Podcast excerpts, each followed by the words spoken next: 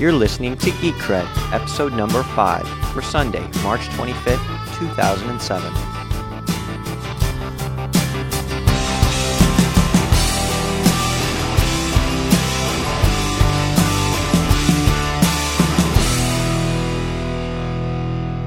Hey there, and welcome to episode 5 of Geek Cred.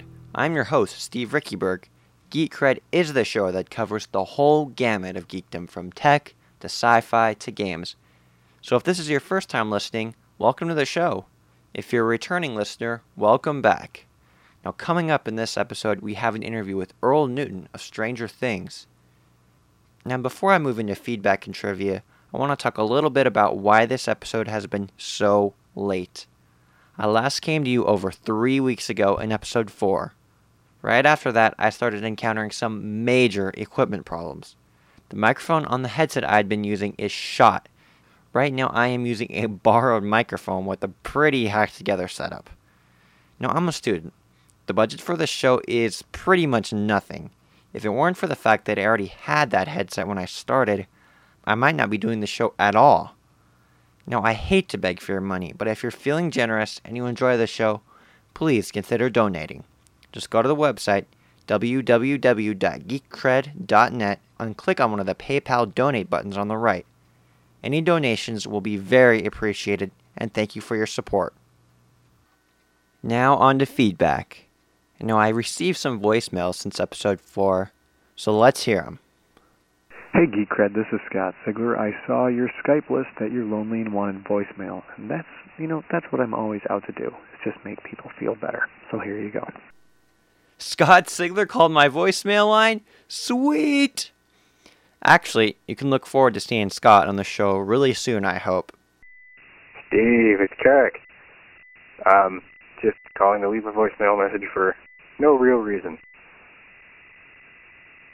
Yep. Hey Steve, what's up? This is Credit P. Christian from Hatcom and Production View. Your show rocks, dude, and I can't wait to see the next episode.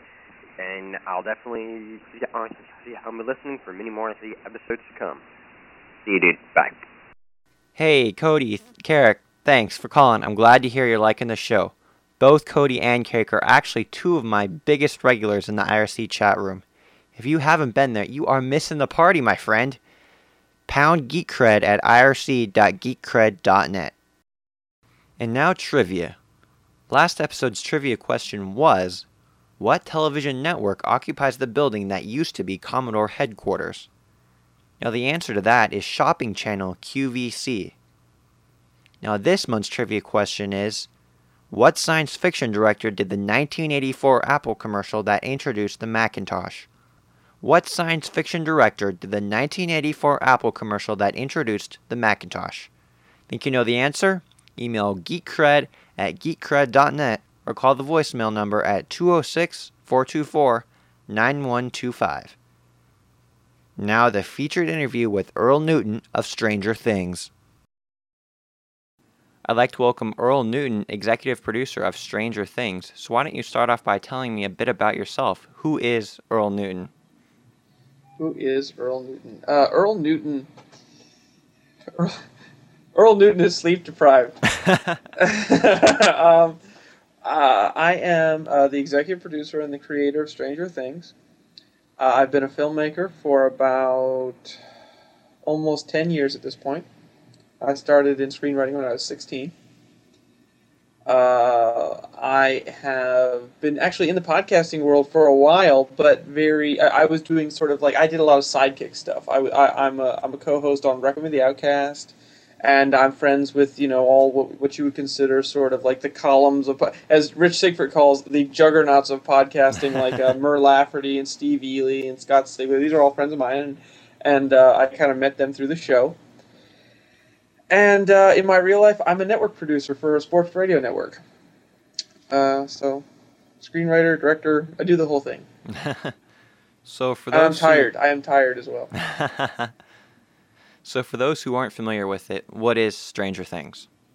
Stranger Things is the first science fiction anthology podcast shot and released in HD uh, in the world we once a month we'll deliver a science fiction story. It's sort of like the Twilight Zone, a, some uh, some folks I did an interview with a while back called it magical realism. And that certainly seems to be the kind of the the, Hmm. the appropriate term for it. And sort of it's it's story set in the real world, but with a very strange twist.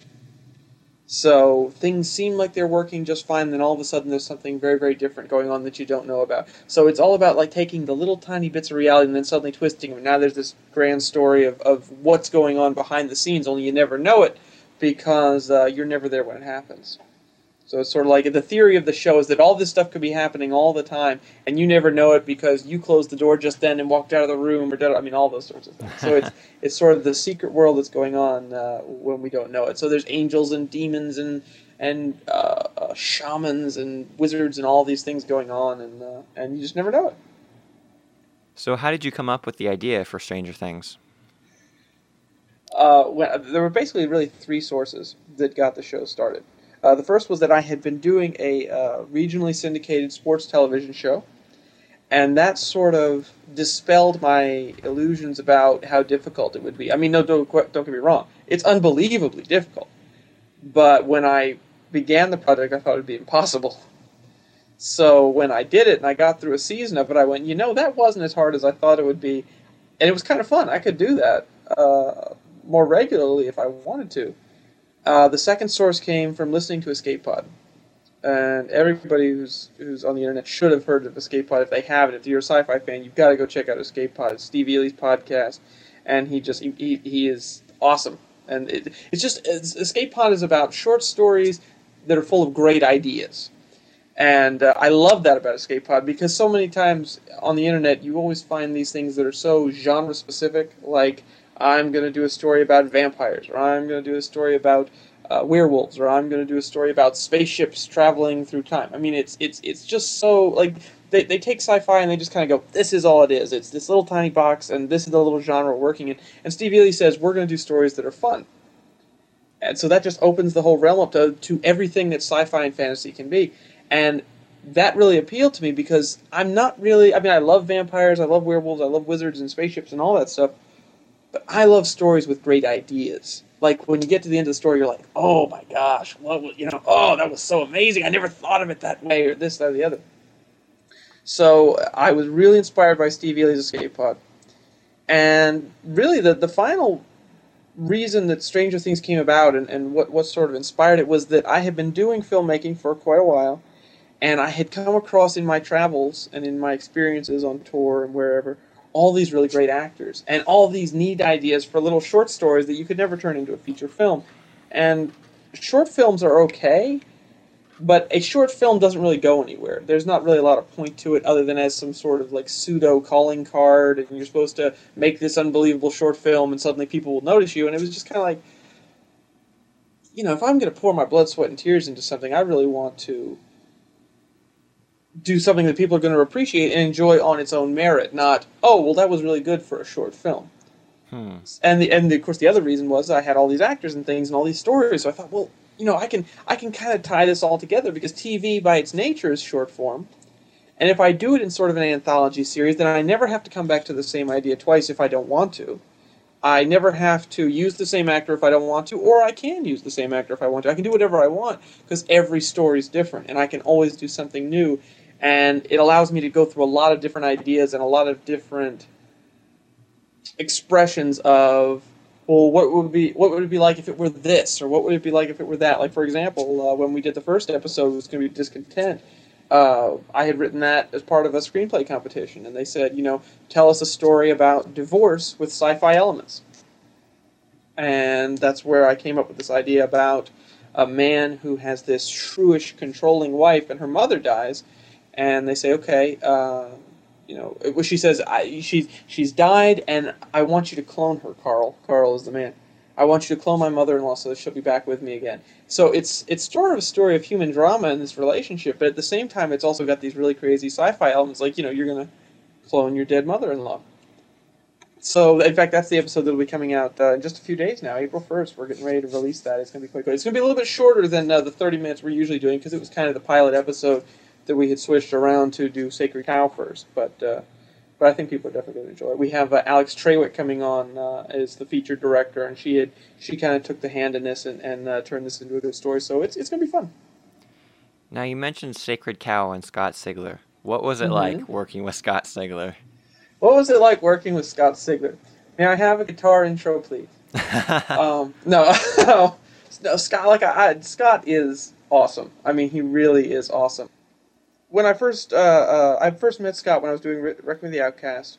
Uh, we'd done an interview with him, and I was just, I was amazed by Scott's sort of go-get-em attitude, and that's kind of what inspired me also to do Stranger Things. Is I realized, you know, I'm, I'm no slouch when it comes to creative endeavor, and I see Scott doing this stuff. It's like, well, shoot, I can do that. I mean, Scott is very excellent in in novel writing and, and podcasting and many other fields. I just went, you know, I'm I'm very good when it comes to filmmaking. I think I could get out there and really make a splash. Uh, so in talking with Scott and kind of hanging out with Scott, I, I sort of got this feel like, you know, th- this is possible if you're willing to take the bull by the horns. And the greatest thing about Scott is that when you're working with him, and I can't say this enough, he has no real ego at all. I mean, everybody's got a little bit like, I like this idea, so I want it to get in.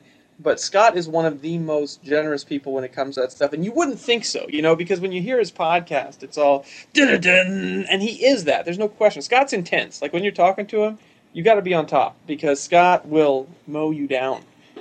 But um, but he's very very generous and and he's very objective about the whole process. So you know I've I kind of have a good idea of what will work in cinema and what won't work in cinema, and, and he kind of has an idea for the same. And also, we both kind of know what works in basic story principle and, and how characters interrelate and, and how would it be better to do this, that, or the other. So we could bounce ideas back and forth, and, and instantly, someone he or I would say something, and the other one would go, "No, no, no, that wouldn't work because X, Y, and Z," and then the other one would instantly say, "You're right, of course, throw that out," or a new idea would pop up, and then the, the, the second guy's like, oh, "Of course, that's that's obvious. That'll be perfect." And there was just no fight back and forth. Usually, when you're in a creative process, as much as you want it to be this smooth synthesis, it's not. A lot of the time, you end up uh, bartering with people over one idea or the other, and you don't argue over real story reasons. You argue, well, so and so likes this idea, and so and so likes that idea. And I hate to get into those kind of games because I just want the best story possible.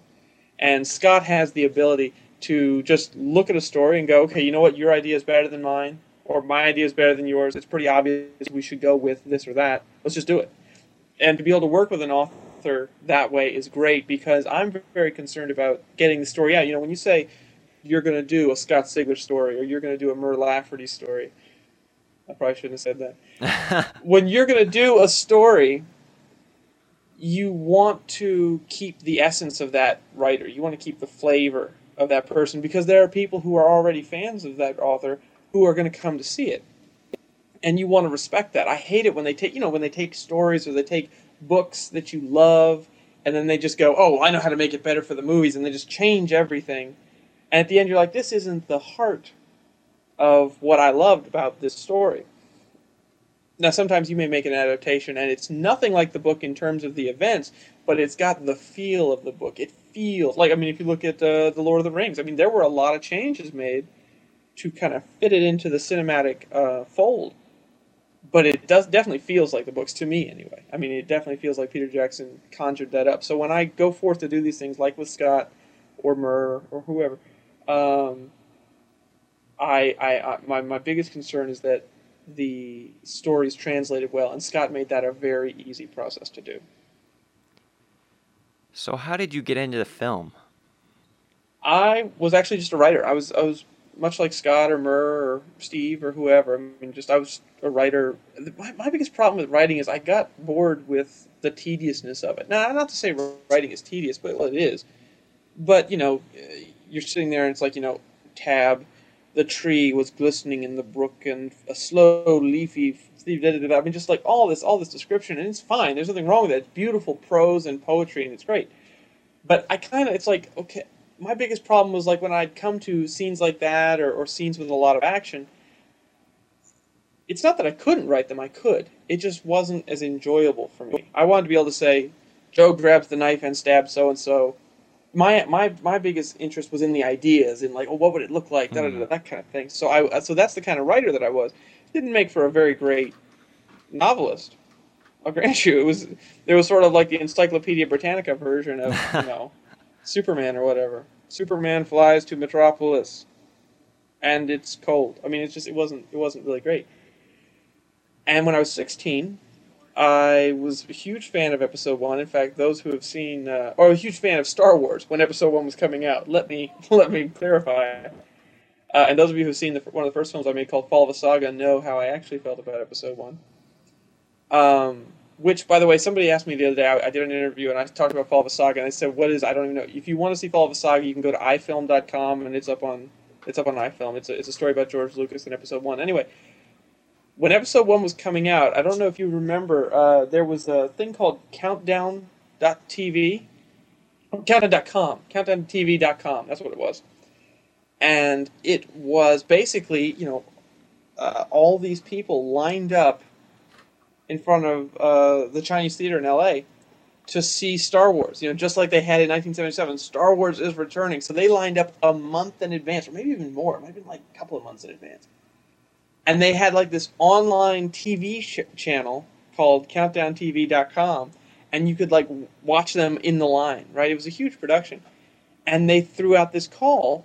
Anybody who's like a writer or an editor or a director, you know, we want like commercials and stuff, little funny things that we can play, so that people aren't always staring at, uh, you know, geeks in sweaty, unwashed clothing for you know 24 hours straight, which is understandable if uh, if that's still the program you have.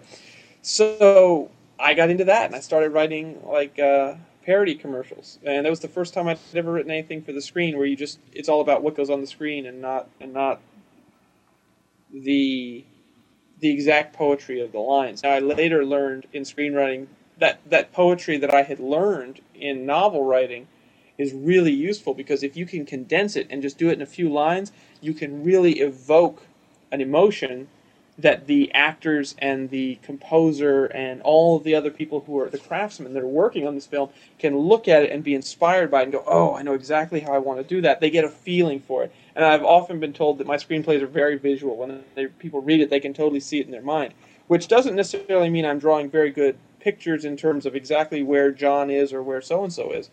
But it does mean that I'm evoking an image, and that's that's where the novel writing ability comes in. So I did that with uh, CountdownTV.com, and I kind of got the bug because I realized, you know, you know, if I want to describe a, a tree with with lace limbs outstretching towards the sky, I only got to write that once. Everything after that is the tree. So it just it just kind of clicked with me, and I, I realized that this is really where I wanted to go. And I love to tell good stories. I don't really care what the medium is. You know, I mean, I may go work in video games one day because video games are definitely coming out as, as a great storytelling medium. But for right now, the medium is movies, so I'll do movies. And uh, you know, I uh, I just went that way. I'm going to take a quick break, but when I return, I'll have more with Earl Newton. On a remote island in Lake Superior, scientists struggle to solve the problem of xenotransplantation using animal tissue to replace failing human organs. Funded by the biotech firm Genada, Dr. Klaus Ruhmkorff strives to recreate the ancestor of all mammals to genetically engineer a self sustaining herd of organ donor animals. Ruhmkorff discovers this ancestor, but it's not the docile, harmless creature he envisions. His genius gives birth to a fast growing evil that nature eradicated 250 million years ago. An evil now on the loose and very, very hungry. Scott Sigler's suspense filled horror thriller Ancestor is the most popular podcast novel of all time. On April 1st, Ancestor claws its way into print. Pick up your copy at Amazon.com or visit ScottSigler.net. Now back to the interview with Earl Newton. Now, you can't be doing this all by yourself. You mentioned Alex no. Trawick. Who else is mm-hmm. helping you behind the scenes and putting all this together? Uh, there's really four people involved. I've kind of I've taken the lead in a lot of it. Uh, I mean, I, of course, I created it, and I, I write basically all the episodes, and I do a lot of the producing. But there's other people involved as well.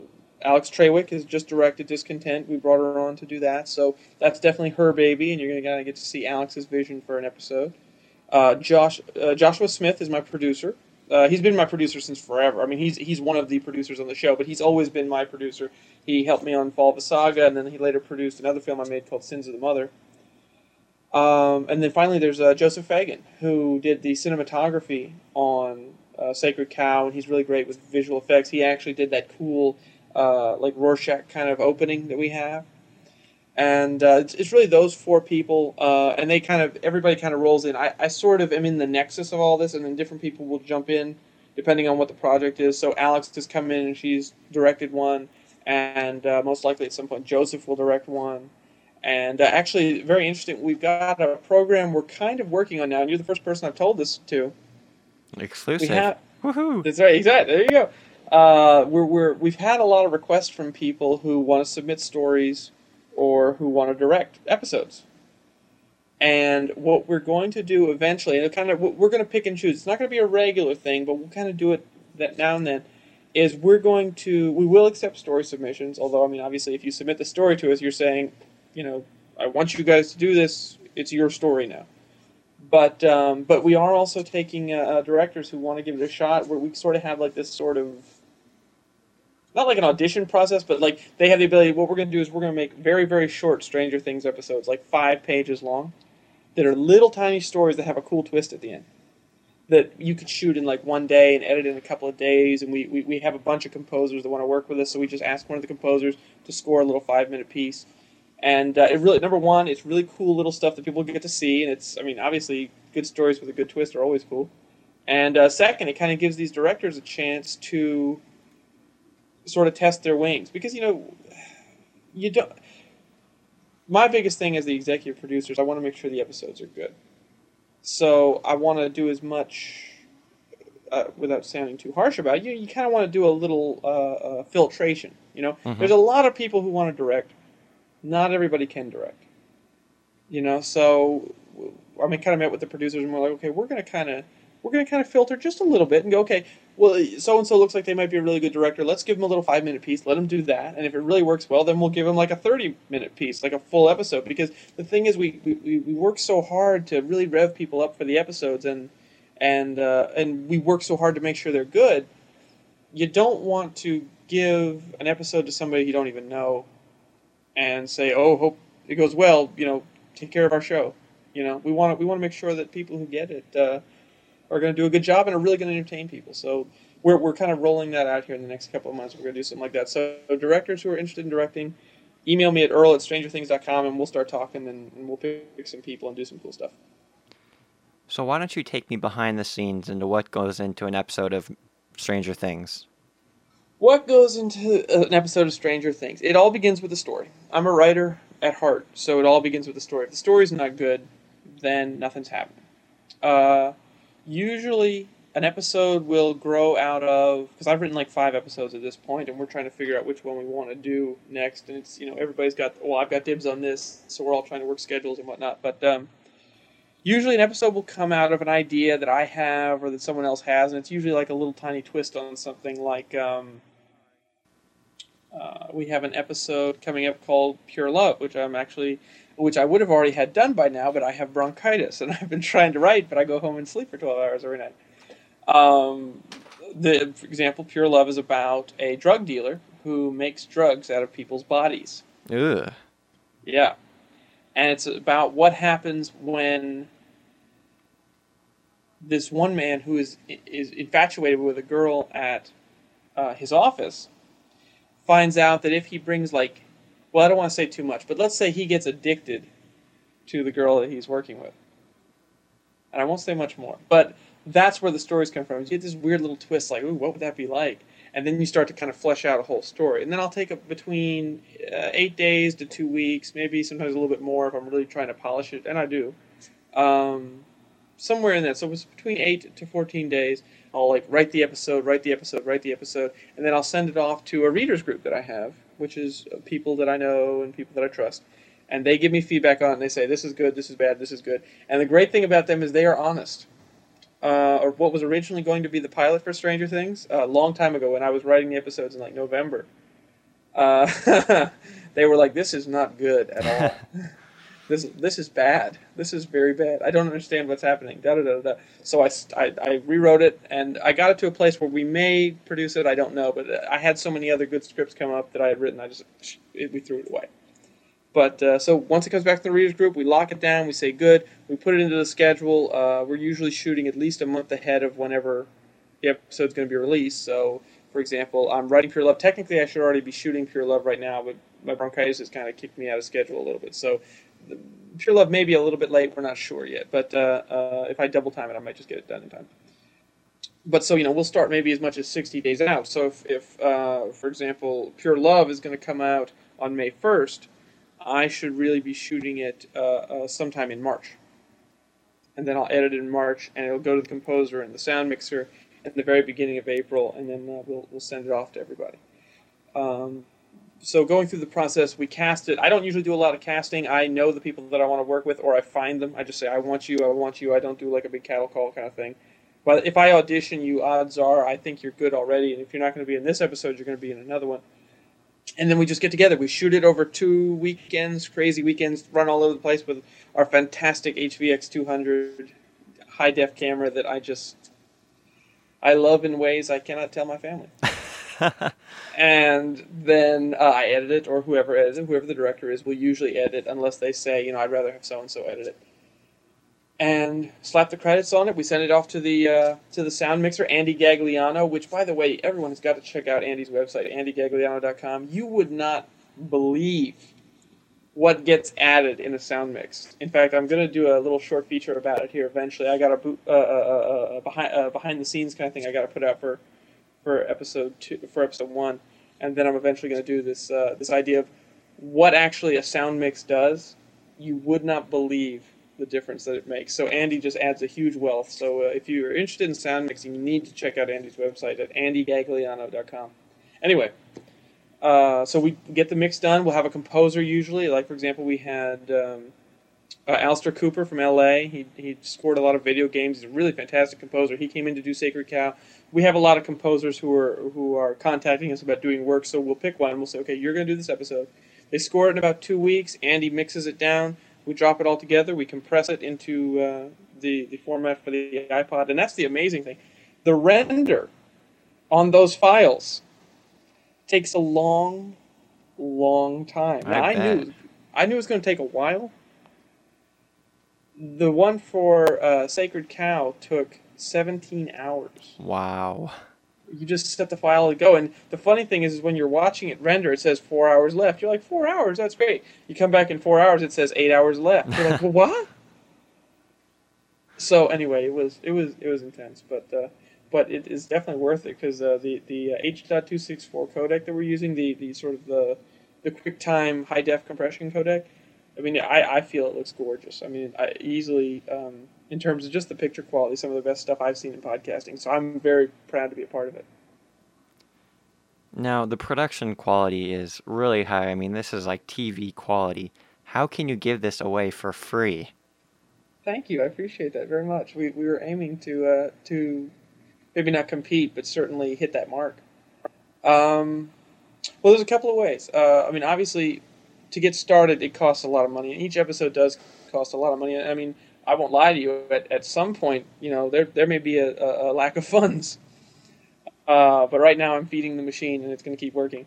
But um, the way we started is uh, I went to friends and family and said, "Look, you know, we've got this idea. No one's ever done this before. We're really, I mean, I listed there. There are like five or six different ways in which Stranger Things is a first.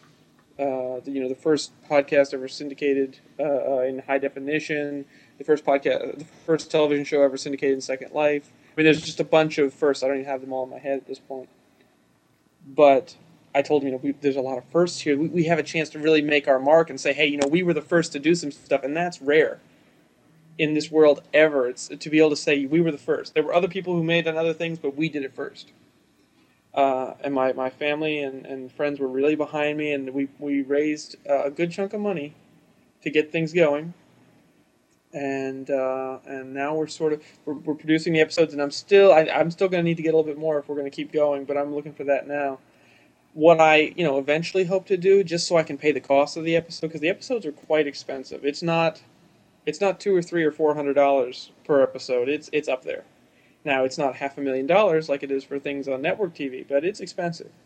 Um, I, I will probably look for maybe some advertising or uh, I really want I don't I know how people are about advertising on the internet, and I don't want to disrespect the audience like that. I mean, I, I, I appreciate that they like the show. I'm not trying to bombard them with ads. But at the same time, is if we can find somebody who is actually like a really cool whatever, be it uh, uh, uh, like for example, I know uh, Steve Eley works with a with a bookbinding company that does these really awesome, uh, or at least he did at this time. Maybe he's not doing that anymore. I don't know, but I know at the time he, he's working with this bookbinding company. They do these really awesome books, and it just works for the audience because anyone who's listening to Steve Eley's podcast loves books and loves sci-fi, and they just they love that kind of stuff.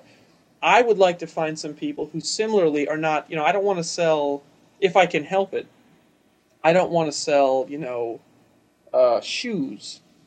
you know, I don't want to be like, brought to you today by Nike. Now, then again, if Nike comes to me and says, we'll underwrite your whole show, if I can. If I can take sponsorship money from Nike and then continue to put out this podcast for free, would someone like me to say no?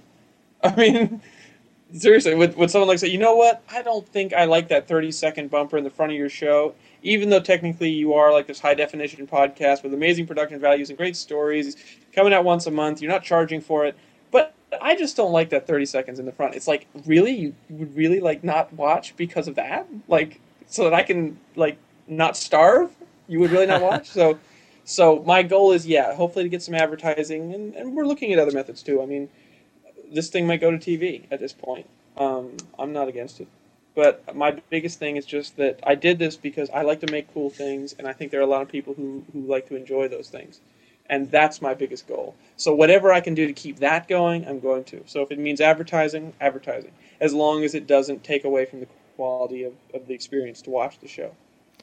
What has the reception been to Sacred Cow? Have you been surprised? yes. Yes. Uh, very. Uh, let me say very. And once more, very.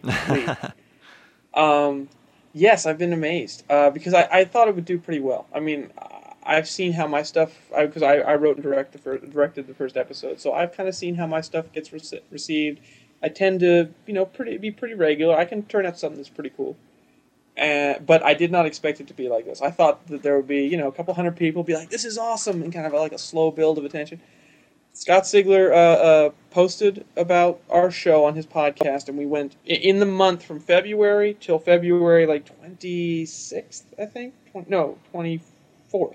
From from February 1st to February 24th. February 1st was when Scott Sigler posted about the thing. From February 1st to February 24th, we got 750 subscribers. Wow. But here's the amazing thing. On the February 24th, I came out and said, We are five days away from the premiere of Stranger Things please tell one friend. Just tell one friend about us. Don't tell a bazillion, just tell one about our show. Tell them what we're doing if you like it. You don't have to if you don't want to. We don't, you know, you don't owe us anything. But if you like this show, if you like what we're trying to do, if you like the idea of trying to reach these heights on an independent level, if you really support that kind of thing, just tell one friend. We went from on the 24th, we had 750 subscribers, just under, like 748, I think. One week later, on March third, maybe it was a little bit more than a week, maybe it was seven, like eight or nine days. March, maybe it was like March fourth or fifth. We were at 750. We went to 1800. Wow. So somebody told more than one friend. and I don't know how happy I am about that. No, it was amazing, and uh, uh, it's just it's gone exponentially since then. I mean, we're at at this point the show has been seen almost 5,600 times in the last three weeks. So wow. we're we're like yikes because most podcasts, oh I mean podcasts that I've been a part of sometimes and different things in my past. I mean, don't ever go over a thousand ever. You know, and that's amazing to me that that the response has been that strong. I'm I'm pleased. I I feel like I mean, we we definitely want to go more because we think the show is good. We want to get as many people as we can. We want people to dig the show. I mean, we're we're hungry for that. We're never gonna we're never gonna be satisfied, but because we just want to we just want to make a good show. But still, I mean, those are that's I'm I'm pleased with those for opening numbers, and we got all these great comments from people, and, and just I was getting emails all over the place, and some people, uh, if you watch the show, there's a little YouTube video in the beginning, and. Uh, there's a little link that says, you know, email gordogordon1 at gmail.com because it's supposed to be the character in the story. I got emails on that. Nice. Because the email address does exist. And um, in fact, actually, we had a lot of people say uh, complain about the video in the front because you know I didn't put like the little play button and the little scroll across, you know, little thing. So you know, I'm not going to say this, but you know, if you were to check it now, it might have it. Just maybe. Revisionist history, maybe. That's the beauty of the internet. You know, it's not like Battlestar Galactica. Galactica can come back and like change the episode later on, but we can. So, uh, so definitely the power of uh, the power of the internet. They have uh, they they asked and we fixed. So we corrected some stuff. And everybody was talking about the boom shot. Yeah, what boom? Prove it. It's not there anymore. so there you go. So, what type of stories can we expect to see coming up? Ooh, you're trying to get me to give spoilers. and, and, and what type of and what authors, I guess, are you working with? Maybe. Um, the majority of the stories will probably be written by me, just because that's how we had figured in the beginning. We hadn't really thought of doing a lot of adaptations. I mean, the fact that we opened with Scott's was was just I felt a good move in a lot of ways. It's a good story. Um, it fit very well within the realm of what we were trying to do. Obviously, Scott's a big name. I like Scott. I like the story anyway. We were going to do it. It just made sense. If we're if we were going to make his the second story, it just made sense to make his the first story. Let's open up big. Let's really let's really explode out there and get some attention. Um, I can softly confirm that there will be a potential story from Mur Lafferty. All right. Uh, yeah. So I, I don't want to say too much, but I'm in talks with Mur, and uh, and Mur may just say okay, fine. So there's there's a story on the on the on the way possibly by her. Uh, the of course discontent is coming up next with uh, with Carl trying to clone his his dead mother-in-law. There's pure love is going to come after that, and uh, there we have some other interesting ones. I can't give too much away because when I'm writing in the beginning, my titles are very very obvious, and so I don't have like a I don't have like a clever title for a lot of these things yet. So if I tell you the titles, if I tell you the titles, it will sort of give away the uh, the whole deal. So I, I, can tell you this: there's another story on the horizon. It's called "What Child Is This?" And the premise of the story is that uh, there's a family of of uh, two girls and a boy. They're you know they're in they're grown now, and they're getting together to put their mom in a nursing home because she has Alzheimer's disease. But the twist is when and this is not the the end twist. It's just this is the tweak of the story.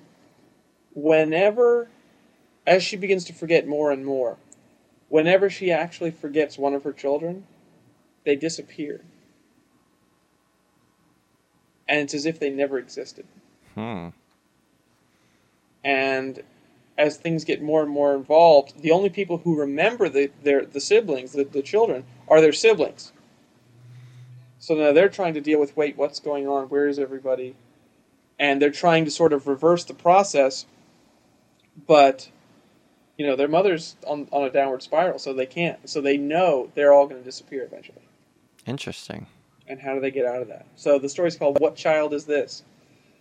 And that will be. Uh, we haven't scheduled a specific date for that yet, but that will be uh, sometime after May. Mm-hmm. All right. Well, is there anything else you'd like to add? Uh, I would say, first of all, Steve, thank you so much for uh, letting me come on your show. I'm really, really honored that uh, I get to be. Uh, I guess is this number five? It will be. Fantastic! I get to be number five, and um, and you know, uh, by all means, if, if people like the show, about check it out. StrangerThings.tv. Feel free to donate uh, if you'd like to help keep the show rolling. I'm interested in finding out, and this is I'll throw this out on your show because I haven't told anybody about this yet. I'm interested. I'm interested in finding out if DVDs would be interesting to people. Uh, I mean, we're still in first episode. I'm not looking to monetize anything at this point, but if that is something that's interesting, I can start working that into, you know, some of the contracts that we sign with our creators and stuff like that, so that it will be legal for us to release a DVD later. So anyone who's listening to this podcast, if they're interested, just drop me a line and uh, and I'll I'll be interested to see if the if maybe we do some DVDs. All right. Well, thanks for taking some time out of your busy schedule to come on the show. it's no problem, Steve. I, I really appreciate you having me on. Once again, I really want to give a big thanks to Earl for taking some time out of his very busy schedule to talk about Stranger Things. Earl is a really cool guy, and if you haven't already, you owe it to yourself to check out Stranger Things at www.strangerthings.tv. Well, it's time to wrap this thing up. If you've got questions, comments, feedback, whatever, I want to hear it. Email me, geekcred at geekcred.net, or leave a voicemail message at 206 424 9125, or you can post a comment on the website at www.geekcred.net. Also, at the website, you'll find some special bonus content along with the donate button. You can also chat with us on IRC and pound GeekCred on irc.geekcred.net. A little side note I will be posting a web based chat client on the website soon so that you will be able to use that to get to the chat room as well. Now, if you're downloading the show directly, please consider subscribing and get the show delivered to you automatically for free. Now, I'm not going to beg for votes on Podcast Alley, Podcast Pickle, or Digg.com this time, though such love would be very appreciated. Now, I've got some great interviews in the works coming up, so stay tuned. Well, that's it for me, so until next time, geek on!